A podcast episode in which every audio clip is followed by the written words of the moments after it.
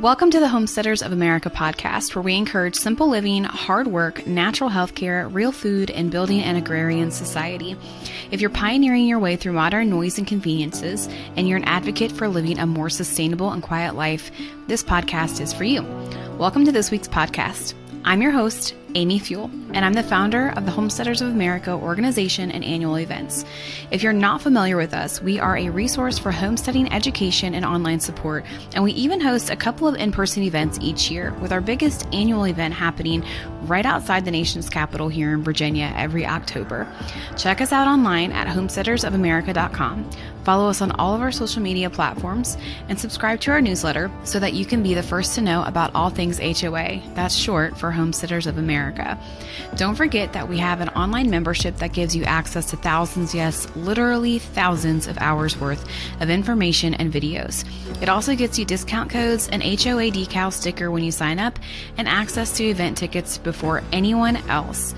All right, let's dive into this week's episode.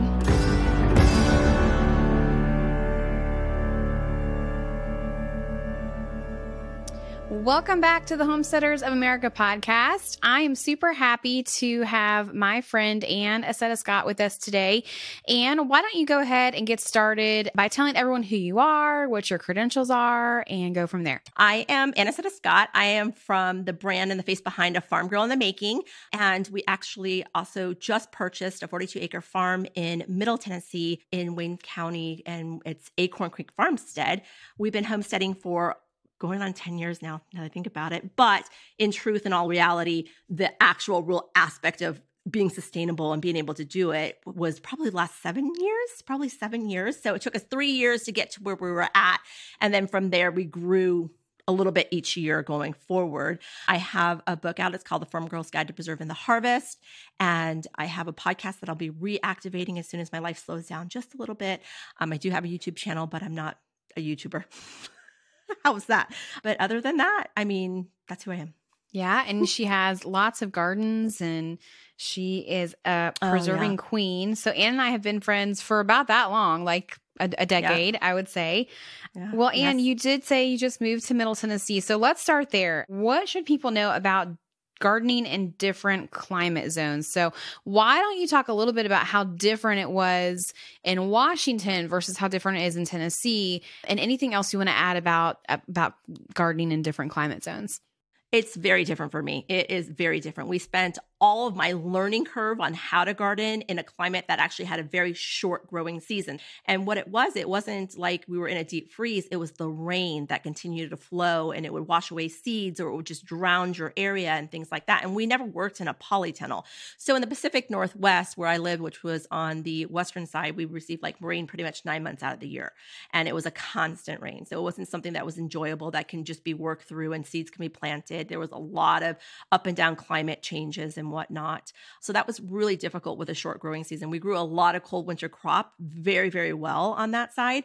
Whereas on the eastern side of Washington state, they had a very diverse growing system where it was like spring, summer, and fall, and you can grow quite a bit there. Whereas on our side, cool weather, very, very long time. And technically, we really don't plant until around the 4th of July. That's how interesting it can really be.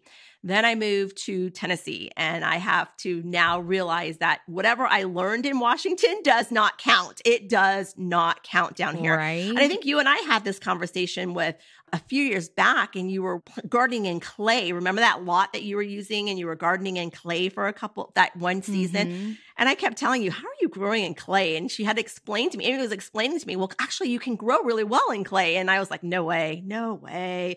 And yeah, yeah and it's true. It is true. So in learning, I mean, just talking to Amy during that growing season that she had that first year that was really rich in clay for where she was at to her first homestead where it was like nice topsoil. She had great things there to growing in clay. And then and now she has a you know completely different environment as well too.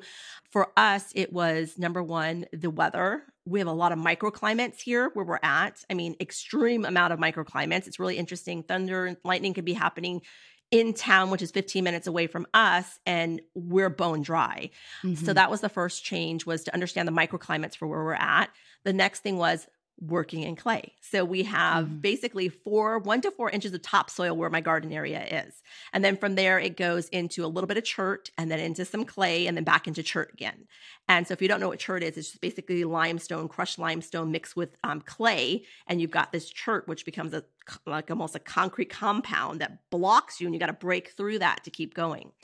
So when we decided, I wasn't initially going to do a garden last year, but I thought, you know, what the heck? Let's test it. Let's just get some starts, throw it in there and see what happens. Well, when they say you don't grow in the South in August and July, really, and that most of your gardening needs to be done earlier in that season, they really meant it. They weren't joking. There Right. was there's no way around that. And that was hard because I was used to harvesting tomatoes in September, you Right. know, easily into September. And here, my tomatoes just studded and just failed to continue Mhm. to grow once that heat set in. And then it just, I mean, watering it kept it going, but nothing really produced from it. So I now know I've got to drop my tomatoes in the beginning of May, Right. right? And then I'm going to get a good yield come end of June, beginning of July, right before that hot season starts. You know, it it was great I to mean, know you said what right I before that hot season starts. Yeah, girl, and that's girl, the thing. That's not that's not before the hot season starts. You're already in the hot season in Middle Tennessee. Then, but then here's what Anne does. Anne goes, No, I cannot accept that I cannot grow tomatoes in August, right? So I'm Googling and I'm looking it up and trying to figure out ways to grow tomatoes in July and August still. And you could throw these shade things up. There's a powder you can put on it, prevent sunburn to keep them cool. And I'm like, that is a lot of work to grow tomatoes. So now I'm going to follow the rules and the Southern rules of how to grow things. And then I'm just going to stick to that because there's no point in extra doing things if I just Mhm. follow the rules. And I guess I'm not a rule follower, but I guess I have to be at this point.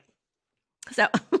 You know, there's great there's great blessing in clay soil. Like a lot of people just say clay Ooh, soil yes. is the worst, but man, Mm-mm. I love clay because clay holds onto moisture so much. So if you have clay soil, yeah, that's that's a whole nother podcast topic. Like yeah, enjoy that yes. clay soil. You can amend it, you can put stuff on top of it, Yeah. but but enjoy it because it it's gonna be your friend during a drought. You're 100 percent right about about the clay. I mean, I could go a, skip a day of watering because of the clay in July and August. So you are right about that. So I'm gonna just piggyback off. Yeah. That with Oh yeah. All right, so today's topic is planning your 2023 garden and specifically planning a year's worth of food. So Anne Yes. is like the the food guru. I remember when Anne and I first became friends, she was saying how they grow like 80% or more of their food. And I'm just like, what? That was, you know, years ago.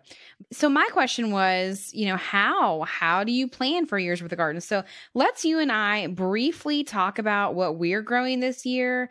Uh, anything new since you are in in a new climate and then we'll go into like specifically planning uh, helping other people plan a year's worth of food Okay, so um, for us, there's a lot of things that we we weren't able to grow in Washington State on our side. Um, melons, we're a big melon eating family. We're planting all the melons. We will eat melons for breakfast, lunch, and supper if we have to at this point in time. The other thing was peppers. I can't, I couldn't grow peppers to save my life. I can grow a little bit of jalapeno if the weather was warm enough. We got a good crop to use. You know, other peppers, bell peppers, things like that were very difficult for us because again, we didn't have a polytunnel. We were growing as nature provided, and that's what we did. So peppers were hard for us. But on top of that, there's a lot of things like bitter melon that I would love to grow, growing back into my Asian roots, doing some more bitter melon, doing a heavy root system of daikon radishes. Um, just things that would normally I couldn't have grown there at all or without ease of a polytunnel in that sense. So we're we are going to experiment a little bit more. Okra is something we'd never grown and we eat a lot of okra. So corn, I couldn't grow corn. So, you know, we are experimenting a lot with the things that we are doing now, things that number one have never made the grow list that we used to have to bring back over from Eastern Washington. So, there's a lot on my list, but mainly Asian vegetables and a lot of the melons this year for sure. And what's your garden look like this year? Are you doing raised beds or rows or what are you doing? Mm.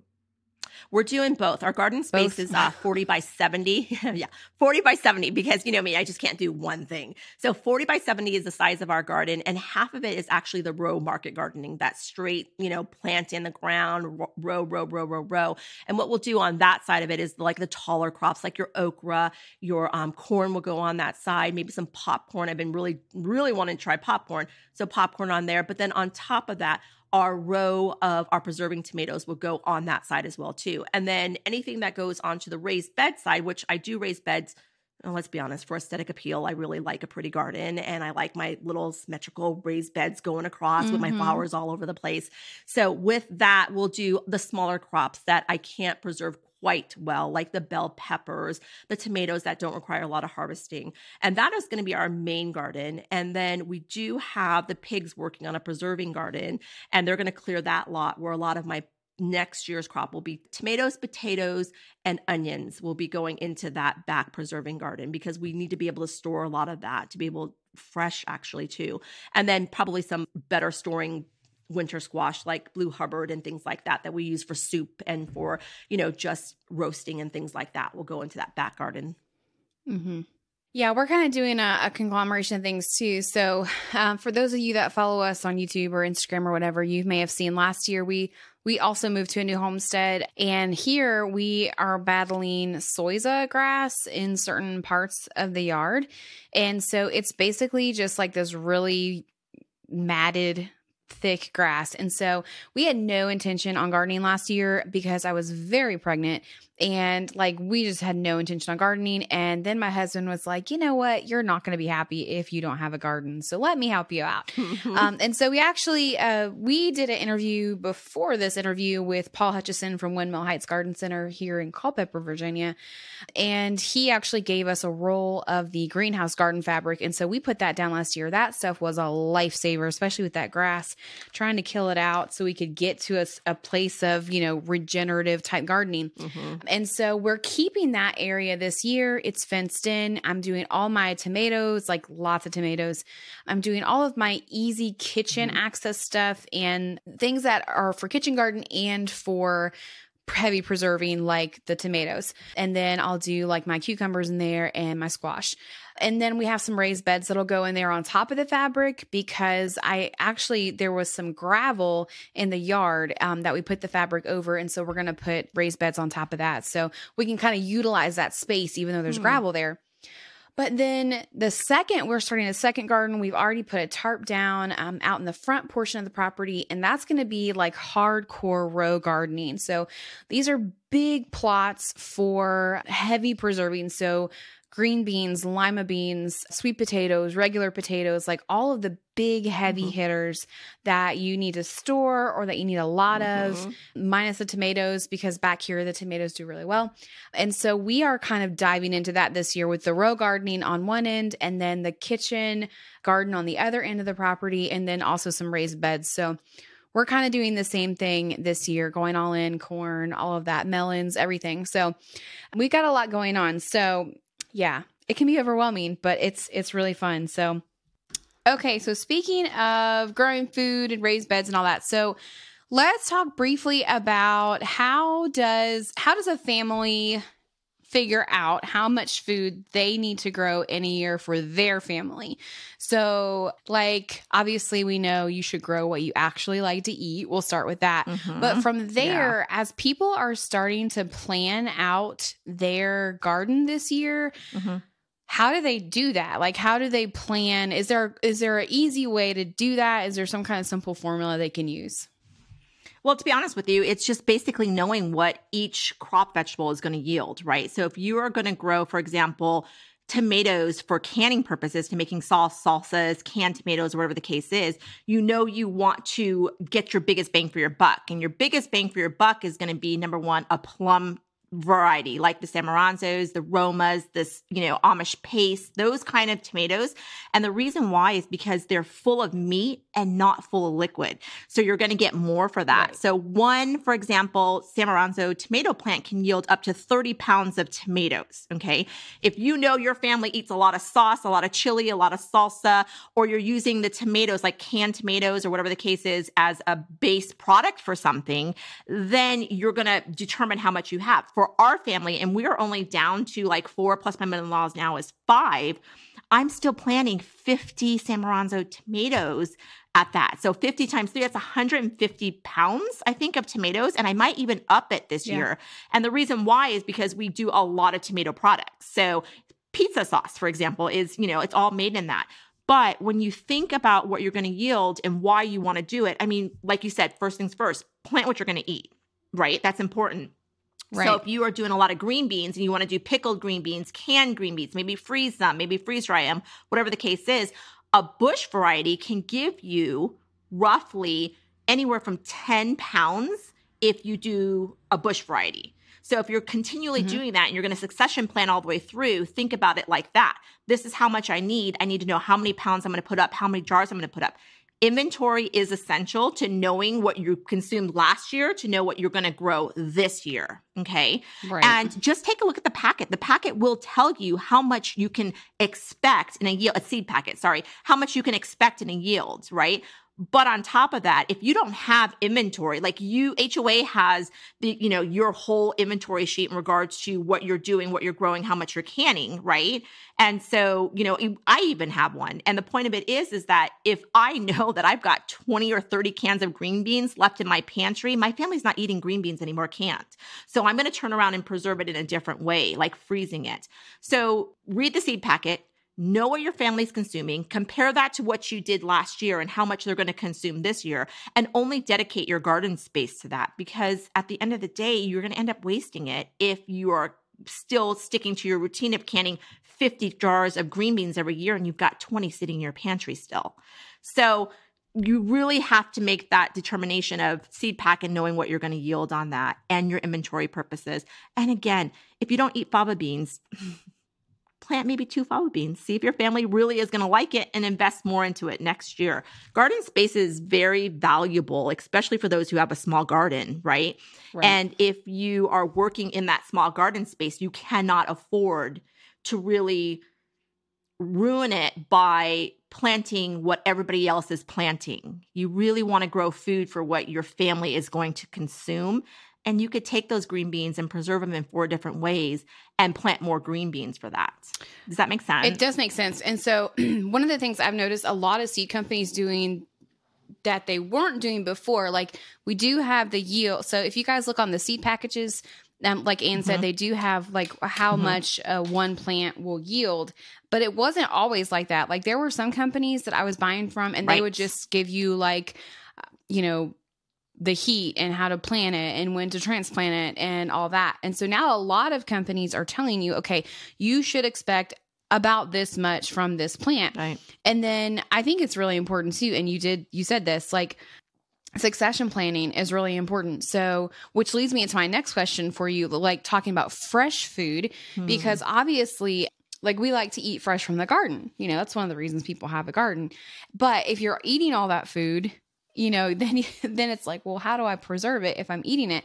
And so for us, we also do succession planting so that one, it doesn't come in all at one time. Like I'm not overwhelmed mm-hmm. always all right. at one time. And then two, so that we have food to eat fresh like for us, so a lot of people have small space. And so we were talking about what our garden spaces look like this year. And so for me, I do bush beans because I feel like I get a better yield from that. And so I'll plant bush beans in the spring and then again in the summer for a fall harvest.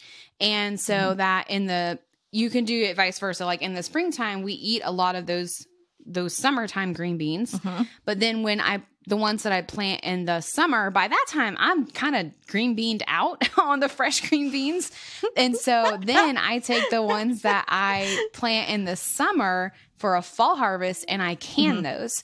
So I think it's like for those of you who have small spaces, don't let that deter you because we did that for years. Like we only right. had a half acre and so we could stagger those. I think I really think a lot of people don't utilize fall gardens as much as they really could. Do you feel like Absolutely. that when you talk to people about gardening?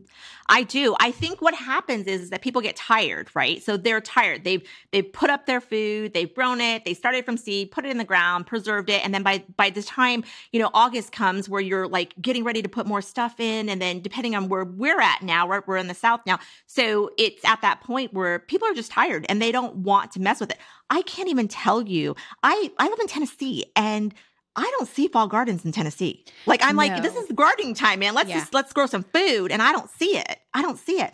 So back to this succession garden real quick on that too is, is that the other key point of it is, is that if you are going to plant something, you need to know whether or not that's an indeterminate or determinate variety. Okay. So for us, for especially my plum tomatoes, I only plant determinate because I want one yield. I want to harvest that up and I want to get it done. So if I do slicing tomatoes or cherry tomatoes, I'm at the indeterminate level at that point, right? So I'm getting it all season long. And then what people forget is that succession planning is you're going to plant one beautiful row of radishes. Guess what? In another week, plant another. It's an 18 day harvest period from radishes from seed to harvest. And then the same thing for lettuce um, you know, it's just one of those things that people timing and understanding when to drop something and how long it's going to take to reach maturity. That's that's work. That's like documenting everything. I think people just assume that they can, it, especially ones that rely on, like I do, the garden to preserve and to eat as close to year round as possible. That I have to know, right? exactly how long it's going to take to get to maturity and when do I need to do it again? When do I need to drop it in the ground again? What do I want to plant for my fall garden, right? My winter squash, for example, that's in the ground, it's harvested, it's cured and it's put in the the our, right now our basement so when you when you do things like that i can't stress enough documentation is essential to knowing like what you're going to do the following year and it isn't too late to start now because now if you're starting your seeds and in tennessee you know I, I well, let me just tell you, start. I was about ready to start my my cabbage and my broccoli and all that stuff. They're like, no, no, no, you should have started that in January. I'm like, no, no, no, no, no. And they're like, honey, you're not in the north anymore. You're in the south. We start all that stuff in January and we put it in the ground in the first week of May. So I'm like behind. So now I'm running to go buy starts, right? Because we've only been here a year and two months. So now I'm running to go buy starts so I can get at least cabbage for fermenting or whatever the case is and to freeze some greens. But the point is, is that you have to know what you're doing in regards to last year's service to you to move forward with what you're going to be able to do this year. And I, I, can't stress that enough. You have got to document your yield when you started your seeds, when you planted it, when you succession planted, ex- especially because it might not work for this year. You may not be able to put more seeds into the ground for a spring in April because it was too wet right? Right. So it's one of those things you have to know. Yeah. And so one of the things that I really enjoy, so at Homesteaders of America, we have mm-hmm. a planner. Um, it's like the mother of all planners. And yeah. um, and on there every week yeah, every week we have where you can make notes like, here's what I need to plant this week, or yeah. here's what I need to harvest this week. And then it's not just for preparing for what you need to do, it's for it's for going back and seeing what you've already done. Yes. So, okay, I I forgot I planted this, you know, 3 weeks ago and I need to do this again. And so so keeping a planner like that is super important. Yeah. So some of you are going to ask, I know, well, how do we figure out like when when we're supposed yeah. to plant these things. Do you have a Clyde's garden planner, Anne? I do not. I have really, because we're in such a new growing, like new growing everything, I have been able to really utilize the population or I, I utilize the older generation around me who's been doing this a long time. Uh, you know me, Amy. Right. I like to talk to people. So if I see someone gardening, I'll pull over and I'll be like, okay, so just tell me, tell me what I need to do. Tell me when I need to do this and whatnot.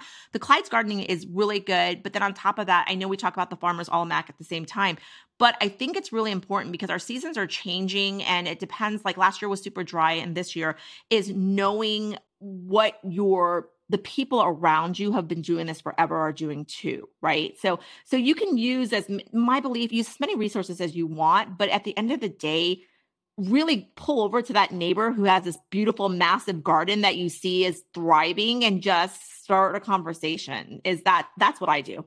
I'm i'm one of those people though. I'll just pull over and ask anybody. Yeah so for those of you who maybe don't have that, there's a couple options. You can get a Clyde's garden planner, which you what it does, it's like this slide thing. Oh, and it will go by your first frost date or and the end last. of your end of your last frost date and the first frost date. And so what it'll do is just based on those dates, it will tell you like, okay, based on these dates, we you need to plant this then. And it yes. kind of gives you like a broad range of things like normal things that people would grow. Like it might not have like kohlrabi or something on there, but it has things like cabbage and right. green beans and tomatoes and squash. And you can kind of get a general idea from there. Um, if you don't have a Clyde's garden planter or you don't want one, the other thing, simple thing to do is again, look at the seed packet. So on there, it'll say mm-hmm. plant this this many weeks before your last frost date or this many weeks before your first frost date.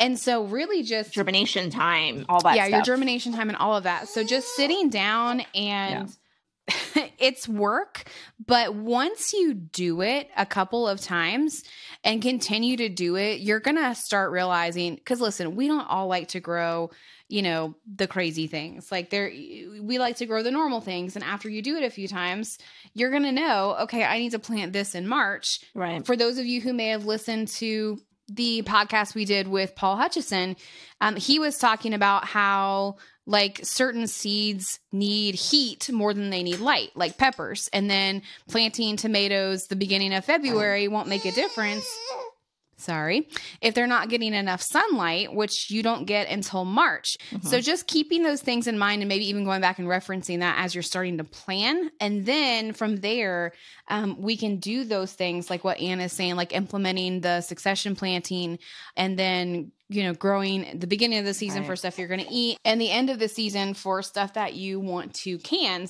So a lot of my tomatoes come in the end of summer and the beginning of fall. And so the tomatoes that start coming in at the beginning of the year of the of the garden season, I eat those up. Like cuz I know the bulk mm-hmm. of these tomatoes aren't going to come in until late summer early fall.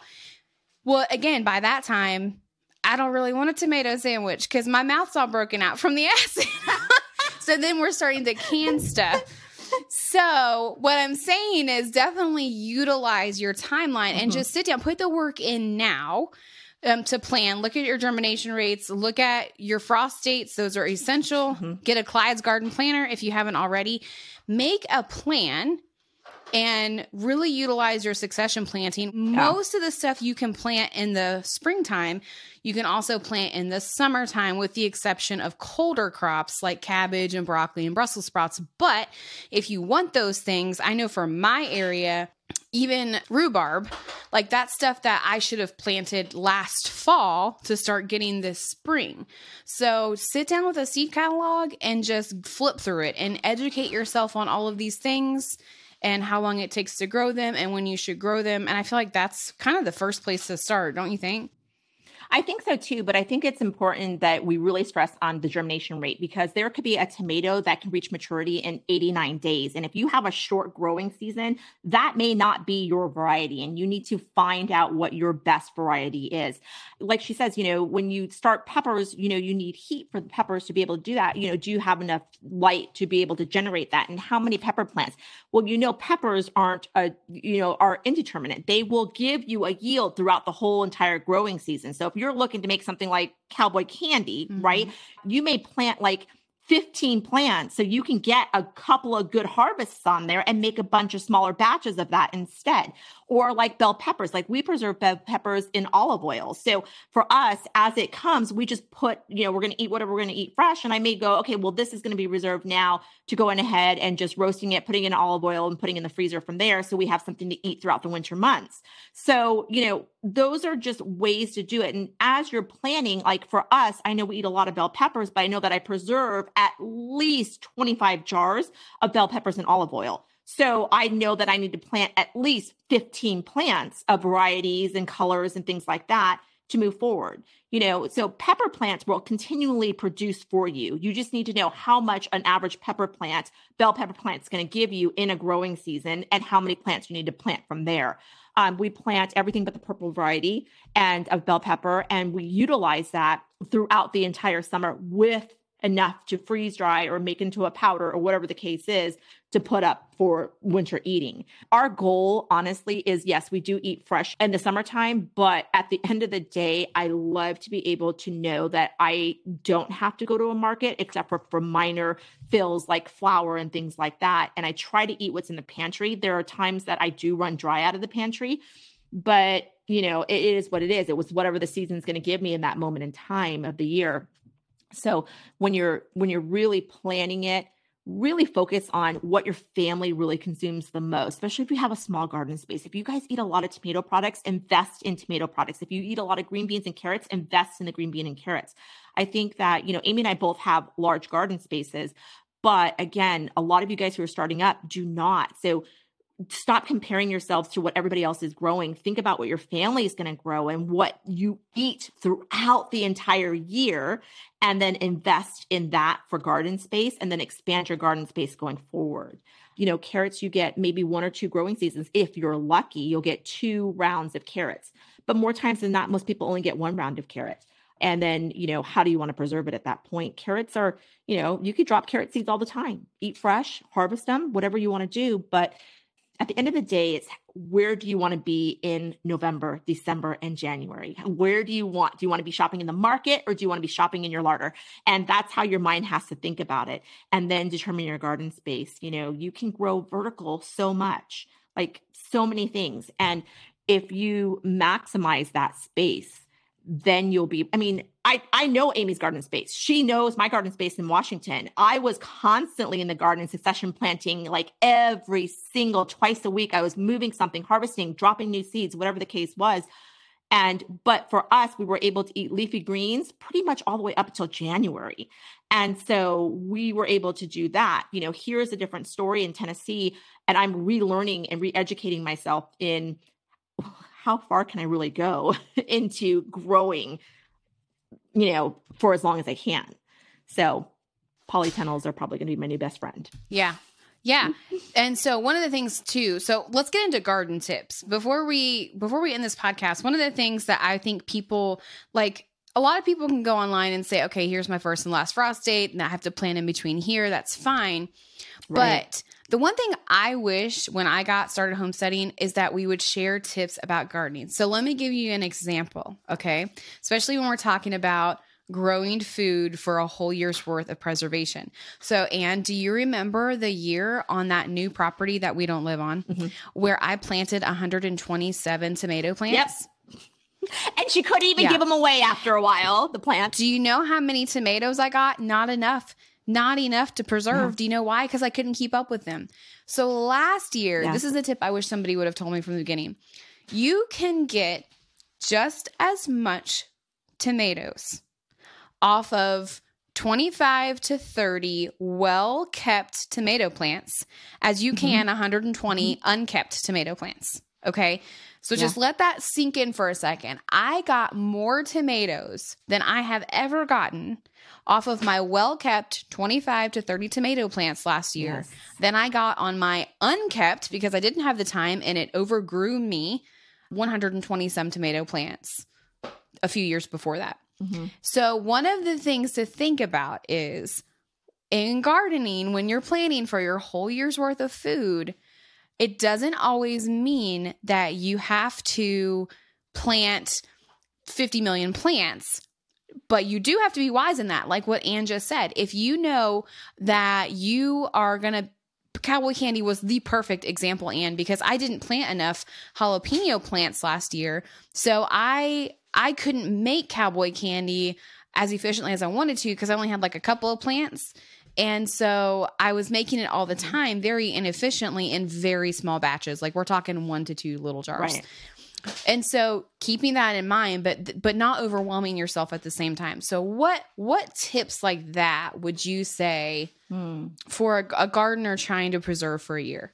I think that for me, I got into vertical vertical gardening really late, really late. I thought that a gardening method was to go ahead and put everything in the ground and harvest from there, bush beans, you know, all the bush varieties of everything and I couldn't maximize my yield at that moment in time. And so it took me about three years into gardening, probably four years into gardening before I was like, okay, well, I can get more of a yield if I grew my cucumbers vertically. I can maximize my garden space if I put sugar pumpkins on a trellis. I could do so much more if I went ahead and did, you know, this, this, or this. I don't need 26 like zucchini plants. I didn't. I didn't. I needed four zucchini plants. I put up zucchini relish. I put up frozen zucchini. I did everything that I needed for stir fry, and I still ate fresh because I was harvesting on a regular basis. I was keeping the squash bugs at bay, and I was able to maximize. So here, I will probably still only plant four zucchini right? Zucchini plants. So ma- learn all your gardening methods. That's the biggest tip. Okay. And don't be afraid to grow vertically. I am not a big straw bale gardener. I tried that method. Um, that method won't work in the South. It's just too hot for it to work in the South. But if you live where it's nice and wet and moist, that might work for you. But the point of it is, is that you've got to try different gardening methods to see what is going to be the best for you in in all reality. Like vertical gardening took my itty bitty garden space and gave me eh, basically doubled it by just being able to grow vertically. Butternut squash acorn squash you know all those sugar pumpkins were all grown vertically for me. Cantaloupe grown vertically. And so when we're able to do that, then you're going to learn to maximize your yield. I wish someone would have really said that. But now when you get on social media, everybody's growing vertically now. So I guess that's not really a big tip. But but what the point of it is is well, I, it is a big tip. Yeah. Try. Try it. Yeah. Well, I, here's the thing. It, it's amazing how many people still don't know they can grow vertically? Yeah. Like you or can what? grow vertically anywhere. It grow. doesn't Yeah. or what? Yeah, like you just said you can grow cantaloupes vertically Yeah. and y'all don't need 15 cantaloupe plants just saying cuz you know, unless you're going to preserve a lot of cantaloupe Yeah. in somehow. Yeah. But yeah, just kind of making your plan and sitting down and doing that. Like I I planted I guess it was maybe 130 bush bean plants last year. And I think I- last year I only planted one batch of that. And that was enough for us to eat off of, but it was only enough for us to preserve maybe, you know, 12 jars of green beans, which we go through pretty quickly. But we ate a lot of them. I mean, we're eating green beans Hmm. constantly. But if I had planted those green beans again, 136 little beans one by one, then I would have had, and not eaten that second batch, I would have had way more for canning. I probably would have gotten 24 to 36 jars of green beans. So just, I, I love the idea. Like there, there are quick calculators I think that you can find online where you know people will say put in how, how big your family is, and then this is how much food you need to grow. But honestly, you can't always go by that because No.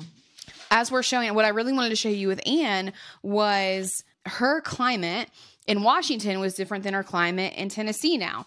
Or What she could grow there, she couldn't grow here. And so she had to, you know, she mm-hmm. she probably would have had to grow double the pepper plants in Washington than she did in Tennessee because her climate is different and the plants would grow Yes. better in Tennessee than they did in Washington. And so as you're planning your year, as you're planning your preservation garden, and also whatever you're eating fresh, just keep that in mind when you see these quick things, these quick calculators, and just kind of come back to this. Like these are these are tried and true garden tips that really should sink in with with you guys as you think and plan for the year. hmm Absolutely. Absolutely. Well, Anne, do you have any other tips for us before we get off here?